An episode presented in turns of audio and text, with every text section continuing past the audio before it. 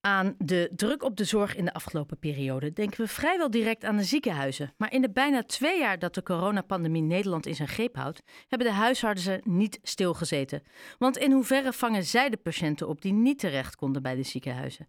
Ik vraag het aan Ines te Hennepe, huisarts in Haarlem en tevens voorzitter van de Vereniging Huisartsen Zuid-Kennemerland.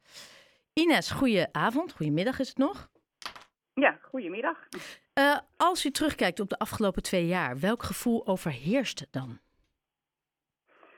Uh, welk gevoel dan overheerst? Ja, eigenlijk is het geen gevoel, maar eigenlijk wel corona-moe. Uh, maar goed, dat is denk ik iedereen wel die verlangt weer naar het nieuwe normaal. Eigenlijk het gevoel wat het meeste overheerst is eigenlijk wel trots. Ehm, trots dat we eigenlijk met ons hele huisartsteam waar ik in werk...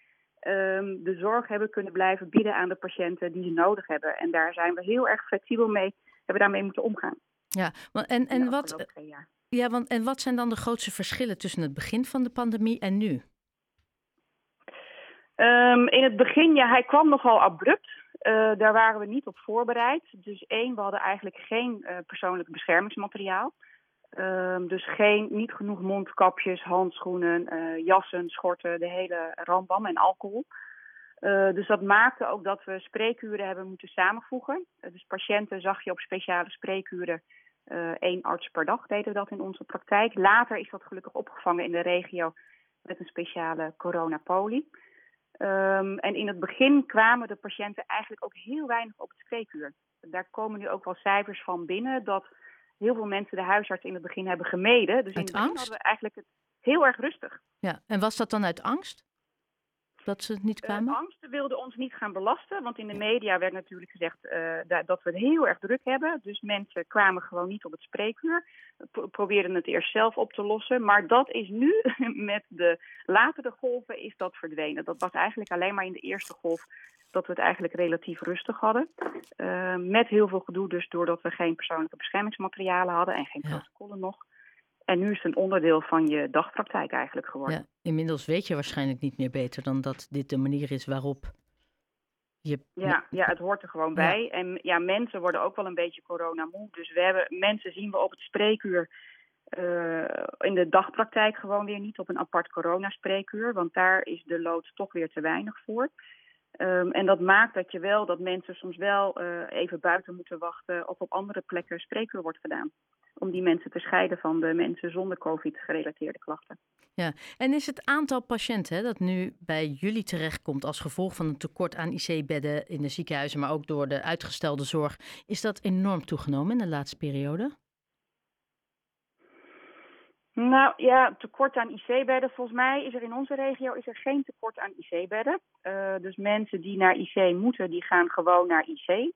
Wat er nu wel hier in deze regio vanaf de eerste golf eigenlijk op gang is gekomen, dat mensen wel vervroegd met ontslag gaan naar huis. Ja. En die zien wij wel als huisarts en die gaan naar huis soms met zuurstof, wat vroeger niet werd gedaan. Dan bleef je gewoon nog in het ziekenhuis. Maar dan hou je een bed bezet. En dat uh, hebben we nu met onderlinge afstemming met het ziekenhuis, het Waarne Gasthuis, en de uh, um, VVT's, dat zijn natuurlijk allemaal afkortingen, maar de thuiszorg.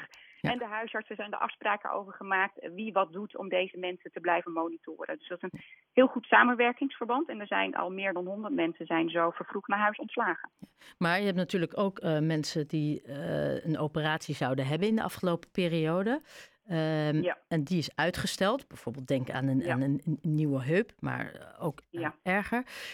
Komen die dan ook vaker bij jullie terecht met klachten? Merkte je daar een toename van? Nee, daar merk ik persoonlijk eigenlijk geen, geen toename van. Want de mensen weten ook wel waarom ze helaas moeten wachten. Ja. En soms is de pijn zo erg dat ze via de verzekeraar naar een ander ziekenhuis gaan uitwijken om toch de operatie te krijgen.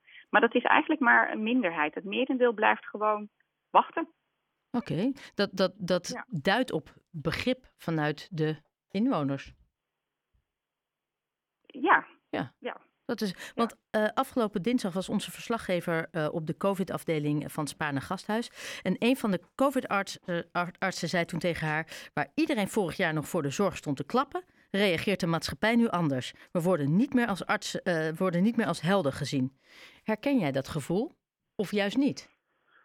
Mm, nee, het is natuurlijk in welke omstandigheid. Hè? De, de, als, als ze bij de dokter komen, zijn patiënten altijd anders dan als ze de assistenten aan de lijn te krijgen. En als we de assistent aan de lijn krijgen, het geduld is wel minder. Dat merken wij zeker wel. De lontjes zijn korter, dus mensen willen wel sneller dat iets geregeld is en uh, klaar is. Ja. ja. Ja. dus dan zijn het de assistenten, die de klap opvangen. ja, die vangen eigenlijk wel heel veel klappen op. Dus daar heb ik ook wel groot respect voor, want die zijn eigenlijk onze buffer. Ja.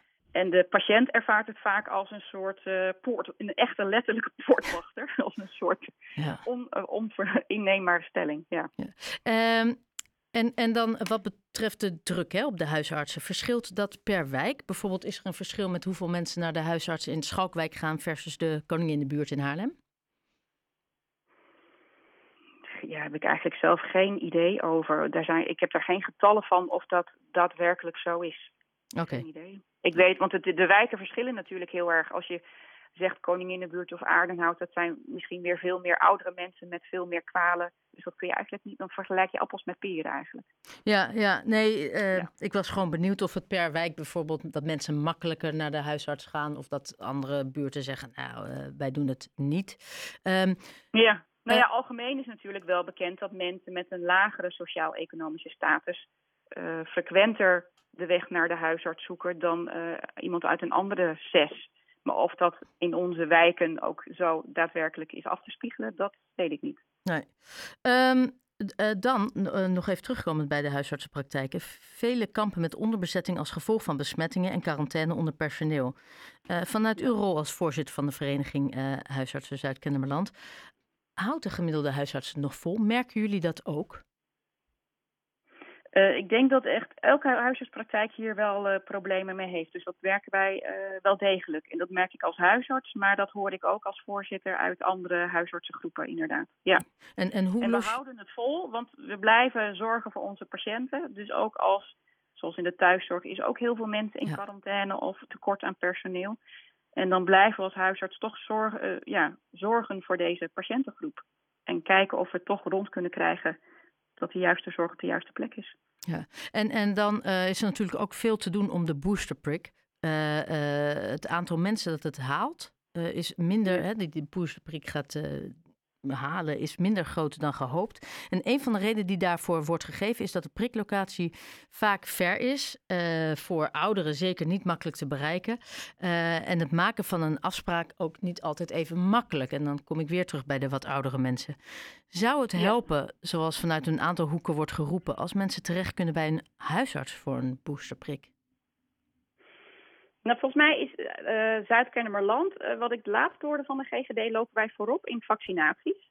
Ten dat is goed van nieuws. andere regio's. Ja. En uh, zijn er heel veel priklijnen geopend lokaal weer bij de ijsbaan, waardoor veel mensen nu wel terecht kunnen. Um, en de niet-mobiele ouderen, die wij met de eerste vaccinaties ook zelf hebben gevaccineerd, die zijn nu ook weer door de huisartsen thuis gevaccineerd. Ja. En ook de mensen in uh, instellingen, uh, die zijn ook gevaccineerd door de huisartsen. Ja, om nou ook, want de huisartsen zijn al overbelast. Ja. Huisartsen, want daar had je het net zelf ook al over, die uh, zitten aan hun tax van hun kunnen en dan ook nog te gaan vaccineren. Het is nogal een gedoe namelijk. Want het vaccin kan niet in je eigen koelkast, dat zit op min ja. 70.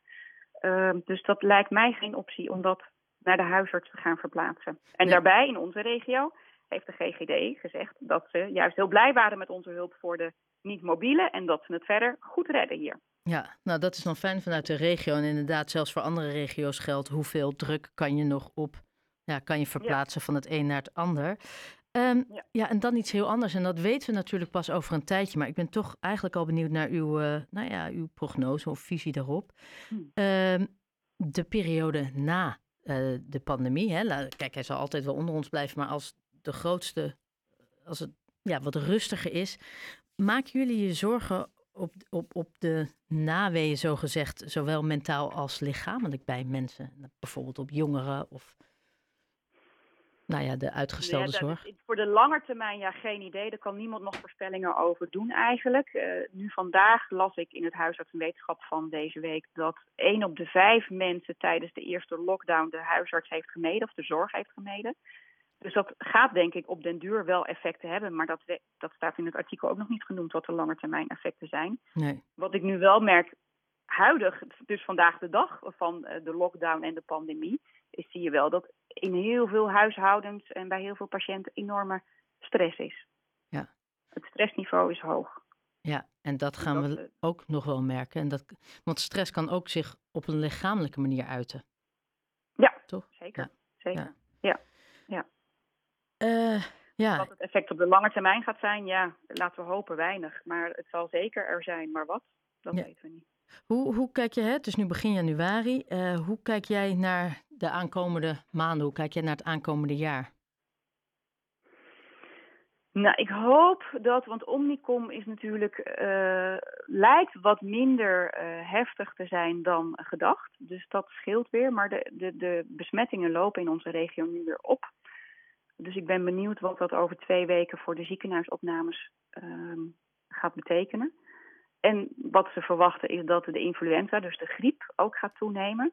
Eh, dus ik ben benieuwd wat dat voor de zorg gaat brengen voor op de korte termijn. En op de lange termijn, eh, ja, ik hoop toch echt dat het virus langzaamaan minder heftig gaat worden en de zorg weer gewoon gewoon gaat worden. En het samenwerken weer gewoon, dat je weer met z'n allen in een koffiekamer kan zitten. En waar iedereen weer langs kan gaan zonder hoef te hoeven nadenken van, oh jee, Ja. ben ik niet besmettelijk? Heb ik niet wat onder de leden? Ja. Nou, wat dat betreft bent u zeer zeker niet alleen met uw 17 miljoen andere Nederlanders. Eh, eh, ik wens u sowieso bovenal heel veel eh, succes en sterkte. Want ik vermoed dat de drukte nou ja, de komende periode nog even aanhoudt. En nou ja, heel Ja, veel succes en een fijne Ja, avond nog. dankjewel. Ja, dankjewel. Dag, tot ziens.